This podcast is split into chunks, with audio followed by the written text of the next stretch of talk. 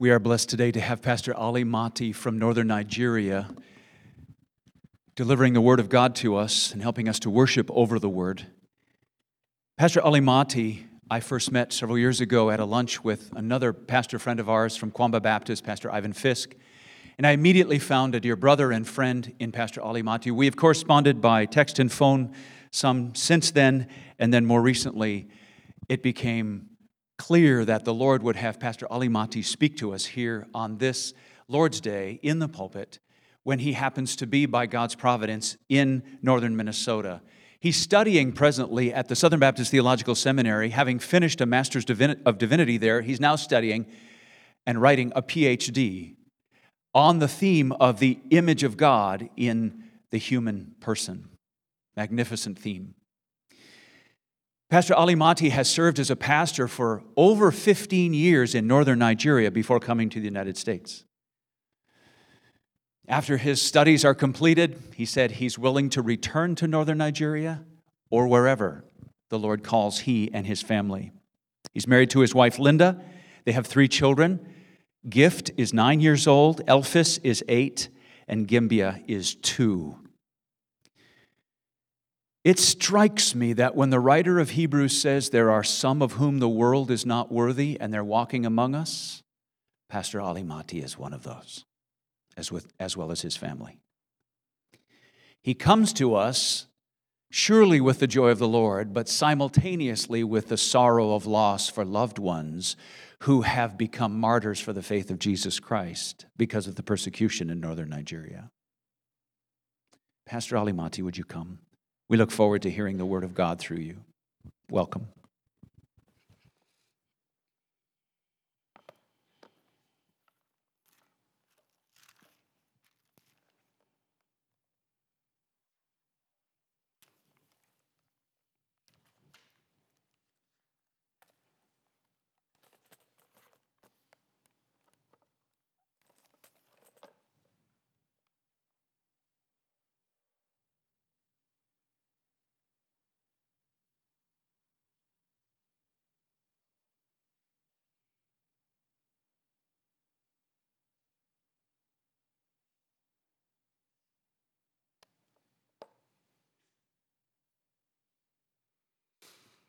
I bring greetings to you in the name of our Lord and Savior Jesus Christ.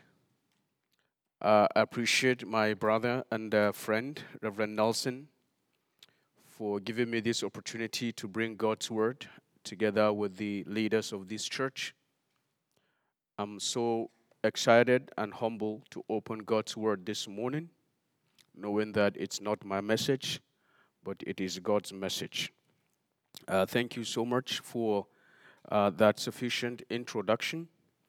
Uh, my wife and children are supposed to be here with me, but they are at uh, Baptist Church Kwamba because my wife needs to interact with the church members during Sunday school session. Uh, that's why she isn't here this morning. But uh, she sends her greetings and her love, and also the children together. Since Nelson has introduced me, I will just move ahead to the business of these few seconds that I have before me. Sovereign Lord, we thank you for the privilege to know you as our Lord and Savior. Thank you for choosing us before the foundations of the earth. Despite the darkness and the clouds over our generation, in your providence, you have allowed us, O God, to behold the light of the gospel. We say thank you. As we're seated here, Lord, I'm also taking my seat along with brothers and sisters to hear you as you speak to us this morning. Your word is life, is sharper than two double edged sword.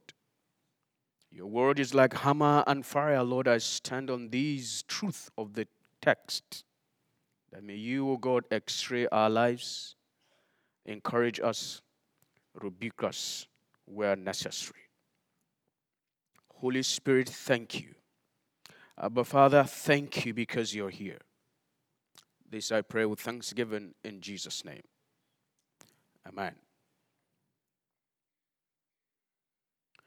While walking through the forest one day, a man found a young eagle who had fallen out of his net. He took it home and put it in his barnyard where it soon learned to eat and behave like a chicken.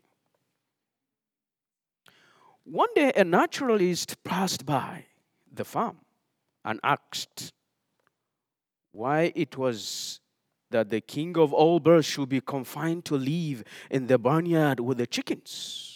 The farmer replied that since he had given it chicken feed and trained it to be a chicken, it had never learned to fly.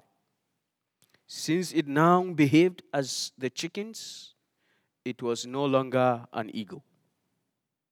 Still, it has the heart of an eagle, replied the naturalist, and can surely be taught to fly. He lifted the eagle toward the sky and said, You belong to the sky and not to the earth. Stretch forth your wings and fly. The eagle, however, was confused. He did not know who he was, and seeing the chickens eating their food, he jumped down to be with the chicken again. The naturalist took the bird to the roof of the house and argued or urged him again, saying, You are an eagle. Stretch forth your hands or your wings and fly. But the eagle was afraid of his unknown self and world and jumped down once more for the chicken food. Finally, the naturalist took the eagle out of the barnyard to a high mountain. There he held the naturalist, or he held the wing of this bird, the eagle, and encouraged the eagle once more again, saying, You are an eagle. You belong to the sky. Stretch forth your wings and fly. The eagle looked around, back towards to the barnyard and up to the sky. Then the naturalist lifted the straight the, lifted its threads toward the sun, and it happened that the eagle began to tremble. Slowly, he started his wing, or he stretched his wings, and with a triumphant cry, soared away into the heavens. It may be that the eagle still remembers the chickens with nostalgia. It may even be that the, he, he occasionally revisits the barnyard. But as far as anyone knows, he has never returned to lead the life of the chicken.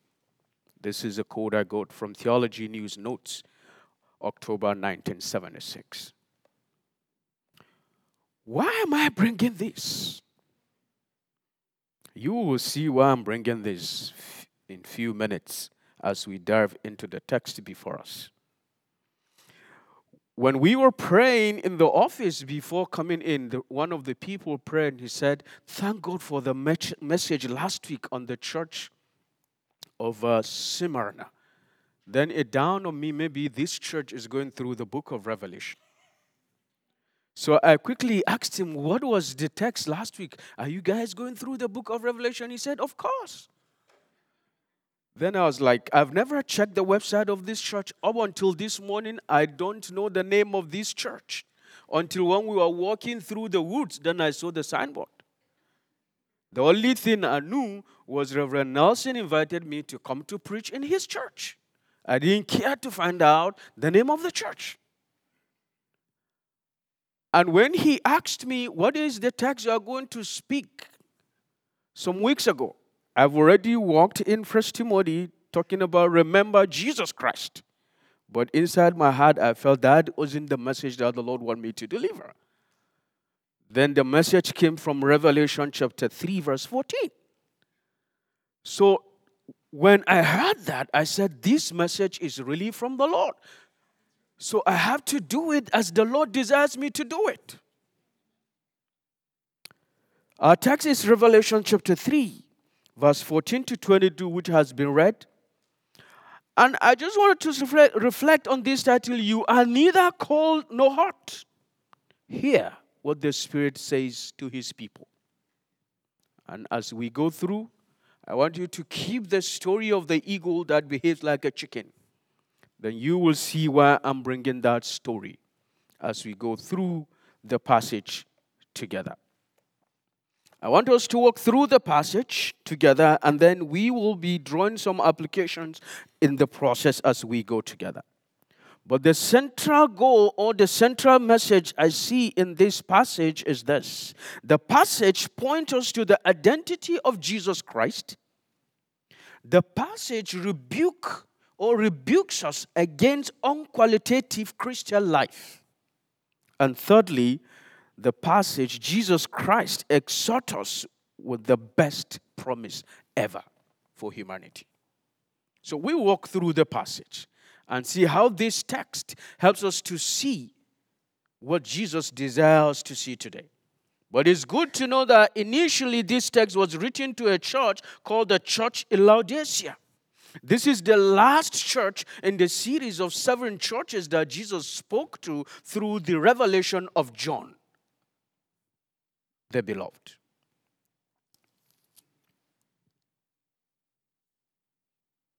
It's good before we walk to see what is this city Laodicea? What is crucial? What is so intriguing about this city? It is important to know that the city of Laodicea is very important at the time this text was written.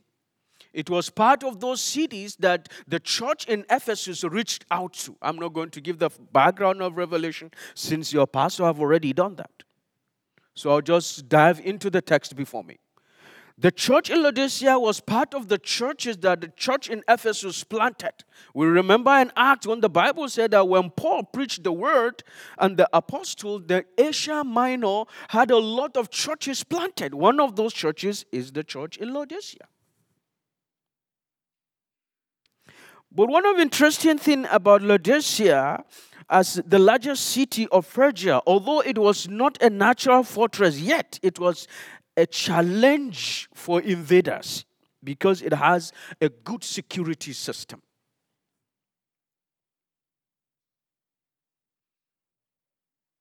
It became one of the most important commercial cities during the Roman Empire.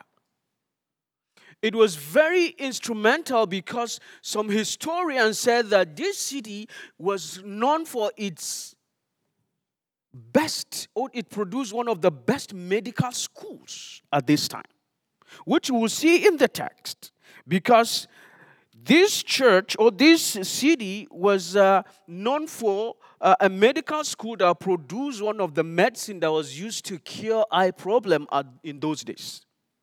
So it means that this city was very, very important. Just on the side note, any university that is able to come up with cure of coronavirus, I'm sure that city will make name in centuries to come. So the city of Laodicea was like that. It was also none of its textile industry.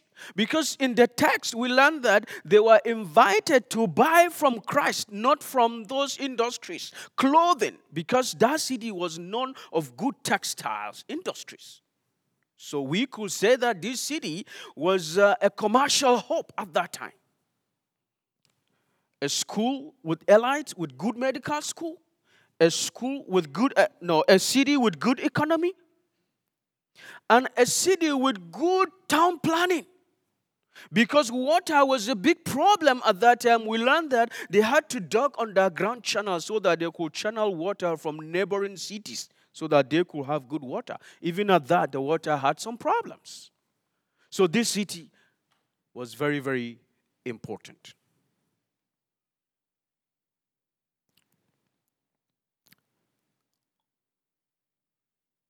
Now,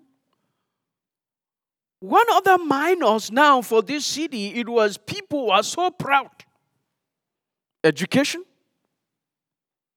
economy, health, good town planning, security, they don't need God. They don't need God because all those things were available.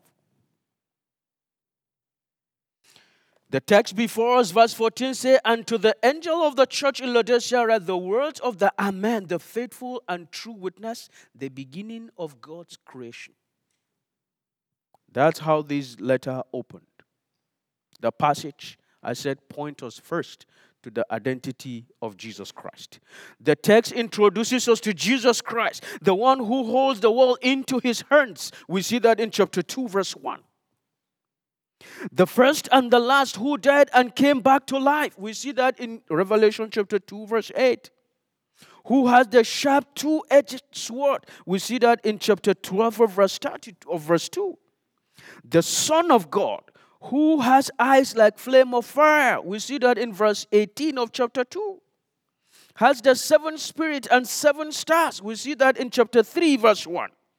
The Holy One, the true one who has key of David, who open and no one will shut, and the one who shut, no one opens. We see that in chapter 3, verse 8. The Amen, which simply means firm, steady, trustworthy, and truth. We also see that this Jesus we're talking about, he is witness, someone who confirms, have the right information, who, ha- who is faithful, true, and also he is the beginning of all creation. It's good to note that here. This does not mean that Jesus is created. When the Bible talks about Jesus as the beginning of creation, it's not saying he was the first to be created. Because John helps us to understand that very well in John chapter 1. He said, In the beginning was the Word, and the Word was with God, and the Word is who? The Word is God. Then he moved on to say, Through him all things are created. Therefore, in the beginning does not suggest that Jesus was or is a creature.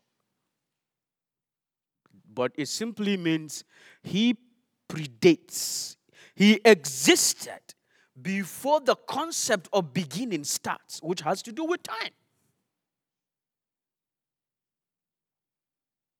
The reaffirmation of the titles of Christ in this passage is to affirm that He loves us. One of the songs we sang, it says, He freed us from our sins and his blood through His blood. Since he died for our sakes, he, for our sake, he truly loves us. Like the Laodicean church, the church in America, I will say, and the church in the London that we are listening to God's word this morning. And those of us listening either here or online to this message, we are reminded that this Christ is not an ordinarily human being. The Christ we're talking about is not an ideological concept.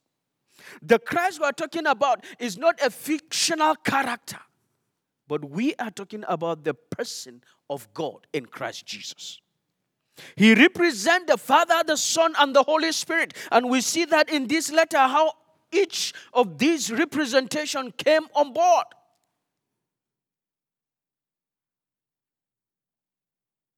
The title is a great encouragement to us today. Although the passage rebuked and exhorted believers in Laodicea and us today, it is subtly or centrally focus, focusing on Jesus Christ, the Father, the Holy Spirit, and the Son, who is Jesus Christ. Jesus rebuked the believers. He assured them the most important thing in life is to be in his Father's kingdom through the power of the Holy Spirit. So that's what these few lines for gives to us. There's more to that. But for the sake of our reflection this morning, it is good for us to remember that the passage before us did not just gives us, you know, the divinity of Christ. It gives us also the humanity of Christ so that we have a balanced understanding of who we are talking about. Maybe wait a minute, you might say, Preacher, why are you saying all these things? This is very important. The writer of this passage is deliberate for bringing the, verse 14 at the beginning of these uh, a letter to the Laodicean church, which you see in all the letters. The character, the identity, and the personality of Christ is crucial because this church was close to Colossae. And those of us that are familiar with the book of Colossians is a book that the Colossian city at that time they struggle with understanding who Christ really is. They, they, they struggle to understand the identity of Christ. That's why in Colossians, you hear Paul telling the, the, the carrier of that text, he will say, Read this letter of mine, even though to Colossae, but to the Laodicean church. Research has found out that the Laodicean church is just 10 miles away from the church in Colossae. So it means these two churches have similar struggles when it comes to challenge of the doctrine of Christ. Who is Jesus Christ? Before I make for the comment, it's good to just pause here and say the reason why some people around the Lord suffered persecution is nothing, just because they say Jesus is Lord. When you come to Africa, when you come to Nigeria, many people suffer killing, many people lose li- uh, uh, uh, fellow family members, many people lose property simply because they say Jesus is Lord. In America today, many people are losing jobs because they say Jesus is Lord. Jesus is Lord. The truth of this passage before us is not a fiction. It is a verifiable and authentic information. You can check history of Laodicea to find out whether this Laodicean city really existed or not. Secondly, the attributes and identity of Jesus is a great comfort and motivation to the three, or to, to us today. To us today, for instance, Jesus is a man. And when you are with someone who is the Amen, who carry the right interpretation of reality, who has the right understanding of reality, you have nothing to be afraid of. Today, many people are confused about who they are simply because they refuse to accept what God says they are. When God says you are A, but just some people will just decide because they have a lot of knowledge given to them by God, and then they will say, oh, no, it was a mistake. May God have mercy on us. May God ha- have mercy on our nation. When people will support ideas that are contrary to what God says we are. You know, there are places where today where you cannot just tell God, God is a He. One of my friends, he's studying one of the institution in this country. And he asked, he, he said, You see, I need prayers. I said, What's going on? He said, If I write papers, they want me to address God as she. If I don't do that, they say I'm discriminatory. And I can fail that cause. These are institutions that are established on the foundation of the Amen, Christ. But today, they have turned their back against Jesus Christ. When you have a wrong understanding of who Jesus is, then the remaining part of this text become part of your life. And that's where we are moving to the next point of my sermon rebuke against unqualitative Christian life. We see that verse 15 to 17. Verse 15 to 17. The Bible says, I know your works, that you are neither cold nor hot. or that your life lacks good quality, without passion or fervency. Thus, because you are lukewarm, neither cold nor hot, I am about to spit you out of my mouth. Because you say, I am wealthy and I am happy and I love, I have no need. You do not see that you are suffering from spiritual and emotional misery. You are full of misery, hopeless, blind, naked, without spiritual covering. Without spiritual covering.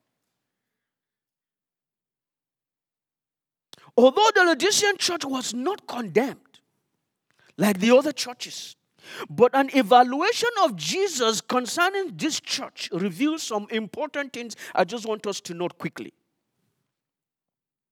Number one, the passage indict, or Jesus indict this church in verse 16, because you are lukewarm.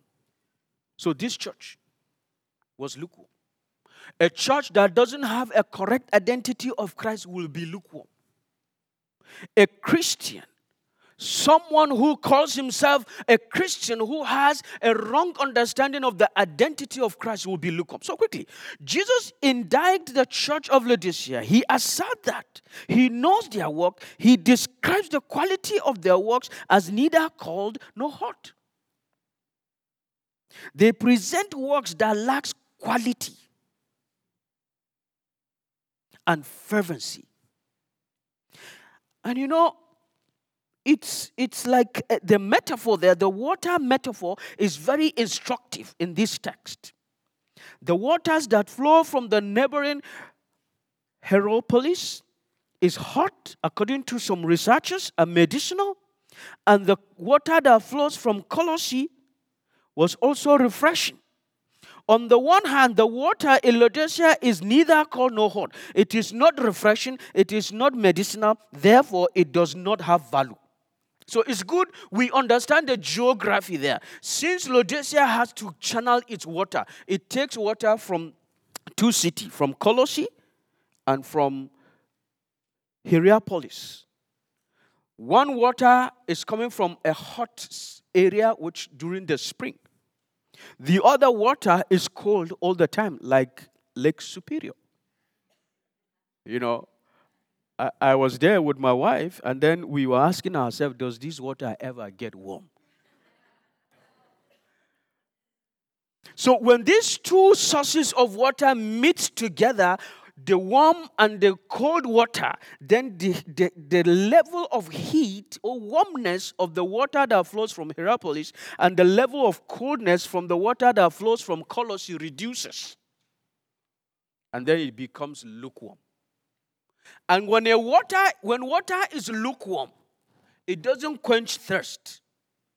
And it doesn't help you to warm any food either. So the metaphor here is used to describe how different kinds of teachings, how different sources of spiritual nourishment affected the Christians and unbelievers in the church of Laodicea. You know, today that we have all manner of teachers online. Some of you, you always want to gauge Reverend Nelson's message based on what you hear online. So when he preached, and then you go back and listen to one cock, you know, preaching somewhere that does not believe in the identity of Jesus as, you know, divine, as human, then you'll be like, does really Reverend Nelson really know the trending issues that regard this passage? So that is why, before you know it, if you entertain those kinds of teachings, you become spiritually lukewarm. And you will not be active you will not have value. I don't know if that represents the life of someone listening to me this morning. It is important to understand that it does not represent spiritual lifelessness or absence of zeal. Rather, it, is, it signifies a good quali- qualitative life that is beneficial.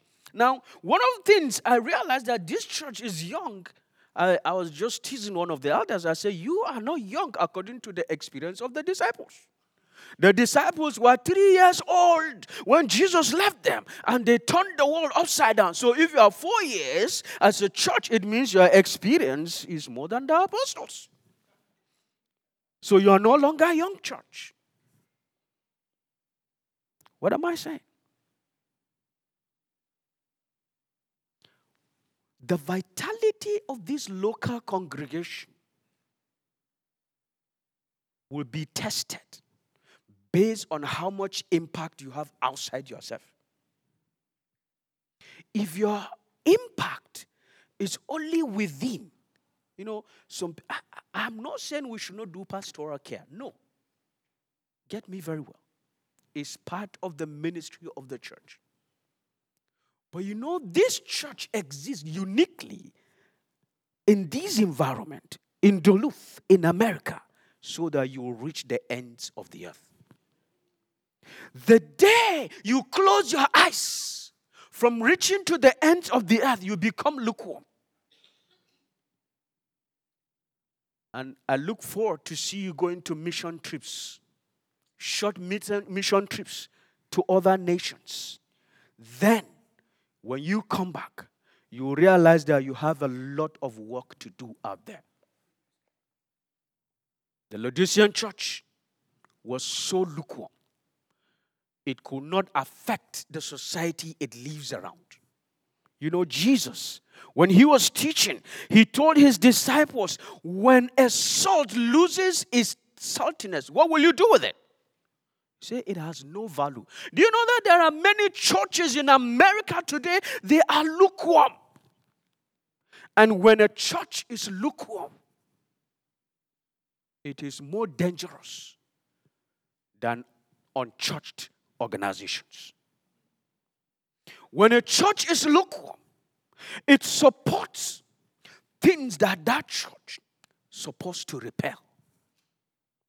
The church in America needs revival. The church in Duluth needs revival. You know, some time ago, we say we go out to the nations. The nations are coming to America. What are we doing with the nations? What are we doing with them? If we are lukewarm as a church, we see the nations by our doors. We say they are nuisance. The day you pick a particular place and begin to pray, even when you don't go there, the Lord is able to raise another church to do something there.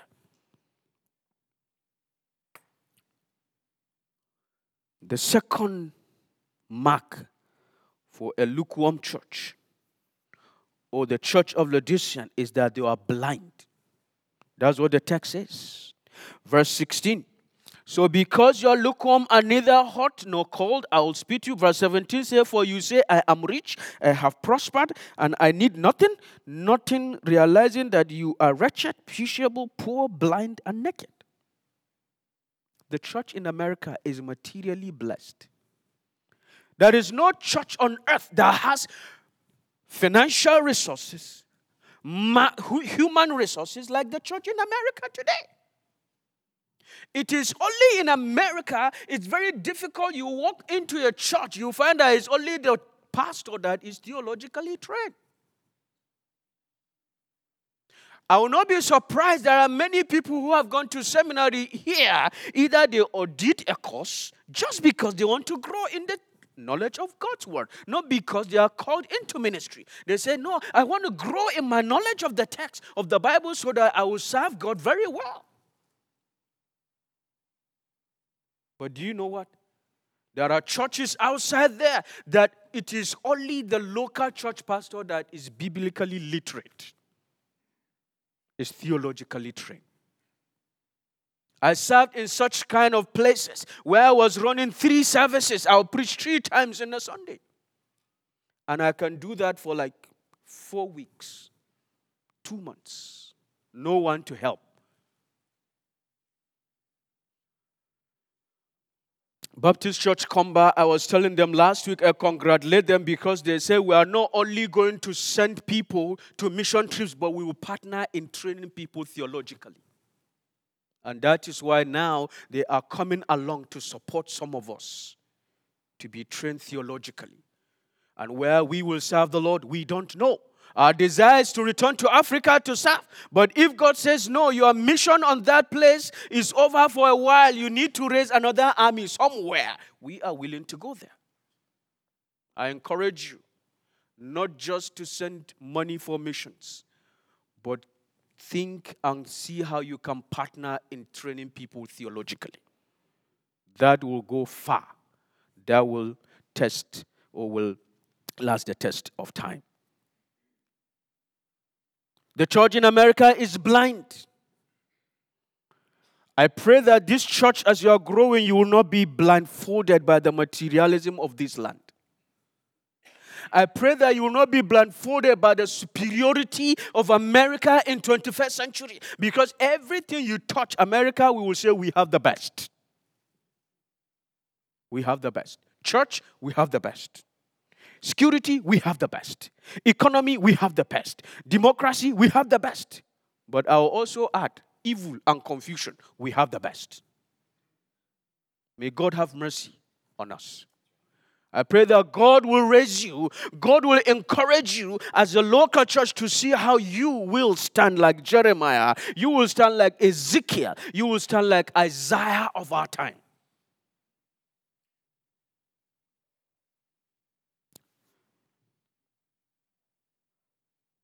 Let me just go to my last point. I'll leave the rest of the observation. Exhortation with the best promise. You see that verse 18 to 22. I counsel you. Jesus said, Buy from me gold purified by fire, that you may be rich, that you may be clothed, and cover the shame of your nakedness. Buy white garment from me. Anoint your eyes with eye and that you may see. As many as I love, I rebuke and discipline. Therefore, be zealous and desire to repent. Behold, I stand at the door and knock. If anyone hears my voice and open the door, I will come in and dine with him, and he with me. He that overcome overcomes, I will give him to sit with me in my throne, as I also observe and sat down with my Father. He that has an ear, let him hear what the Spirit says to the churches. The passage we said point us first to Jesus Christ. Secondly, we said that the passage point us or rebuked us against unqualitative Christian life, which is lukewarmness.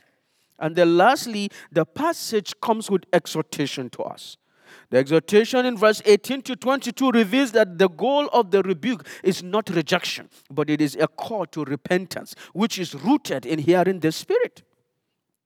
The rebuke shows that the Laodicean view of reality is faulty and it is not the same with Jesus, which is also the same we just said concerning the church in America. This church see prosperity in wealth and health. But Jesus' exhortation shows that prosperity is having healthy fellowship with Christ. That is rooted, or that is rooted in hearing the Holy Spirit. Prosperity it is not having big account. It is not having good health system. It may be a dividend of prosperity, but that is not prosperity. That is why Jesus drew the attention. He said, Oh, yes, you have textiles, you have medical school that produce that powder that can cure your eyes. But you see, I have a better remedy to blindness that is caused by sin.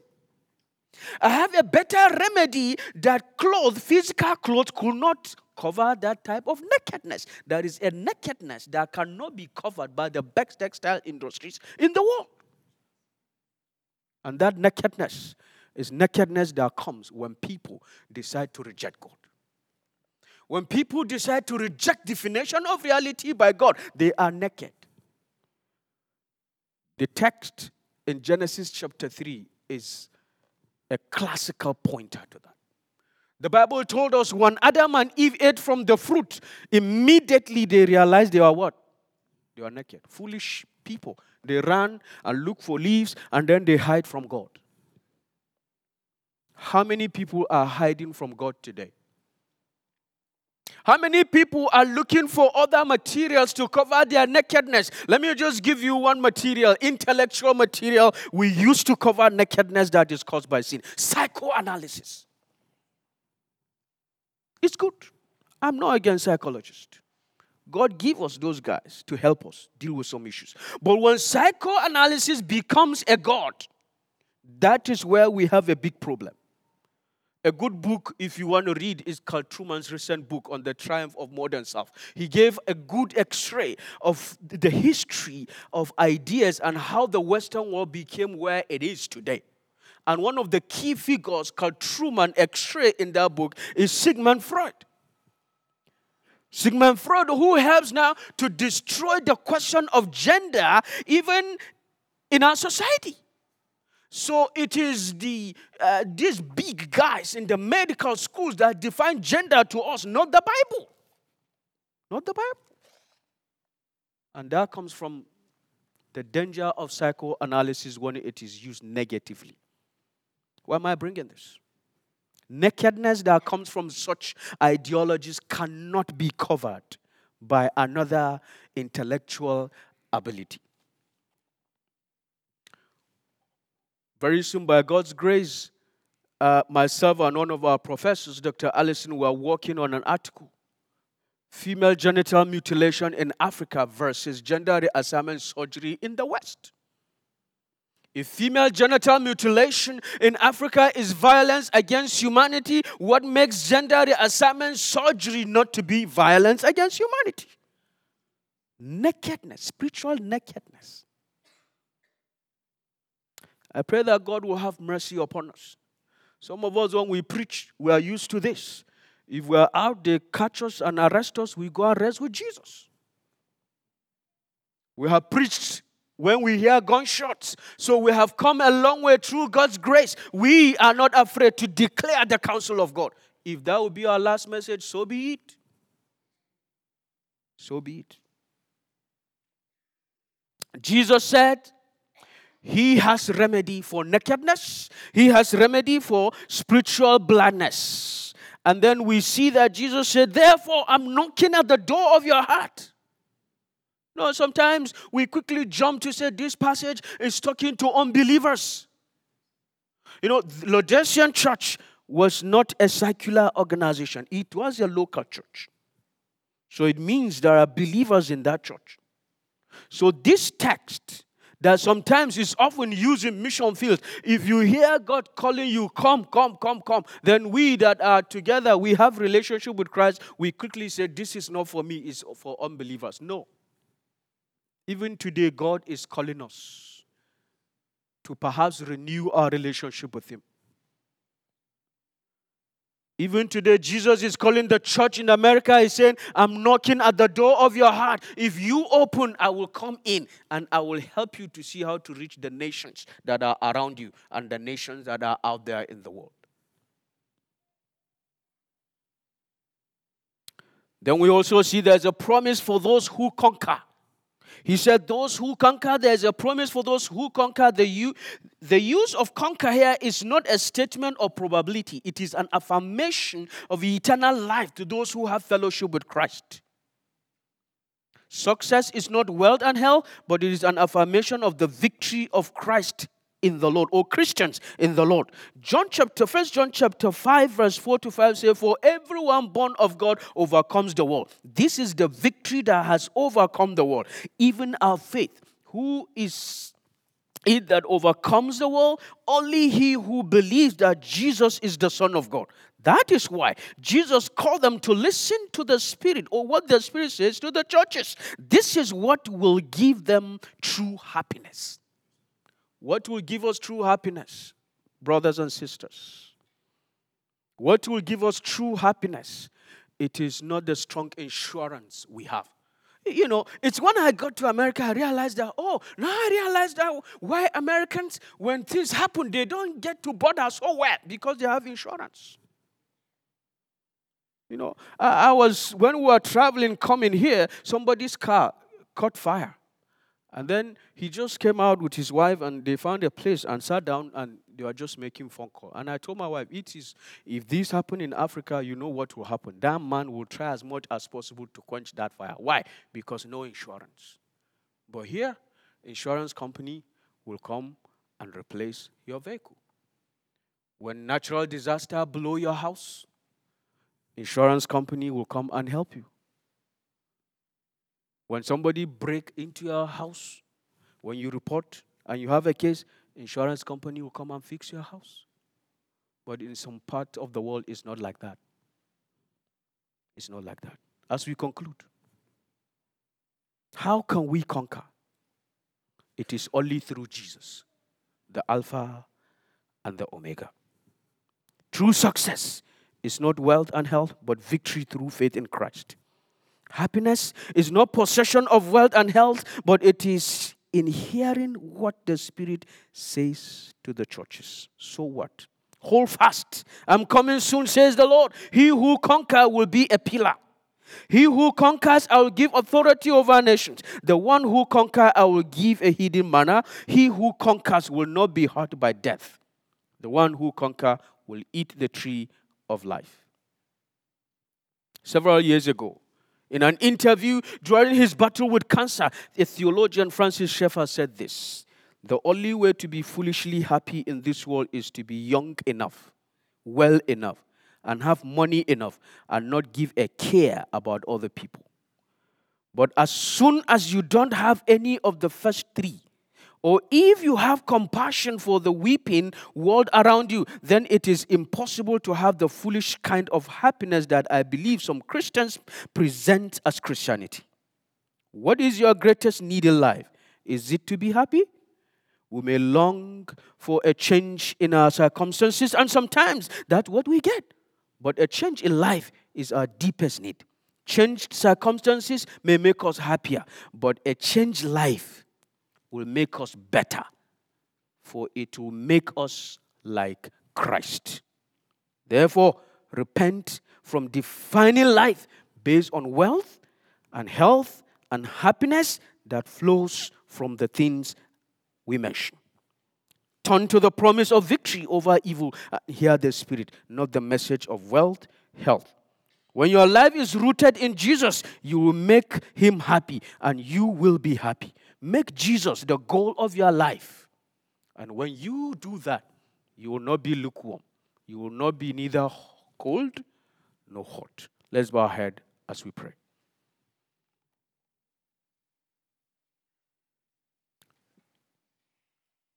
One question of reflection How is your walk with Jesus? Are you pursuing Jesus or are you pursuing material things like the Laodicean church? Just take this time and ask God for mercy. And maybe you don't have relationship with Christ. This is an opportunity. Because the text says Jesus is knocking at the door of your heart. If you open, he will come in and have fellowship with you. This may be the last time you hear this kind of invitation. Why not give God opportunity? Or why not respond to this opportunity God is giving you? for a relationship. Lord, we thank you for your word. Thank you for reminding us that it is only a right understanding of the identity of Christ as divine and as a human who came and died on the cross to save us. It is only through the ministry and the power of the Holy Spirit in us we can conquer evil in this world help our lives, help our leaders, help our churches, help our nation, that we will not be lukewarm in our response and responsibility as a local church and as Christians where we find ourselves. Thank you, Lord Jesus. Thank you, Holy Spirit. This we pray in Jesus' name. Amen. Thank you. God bless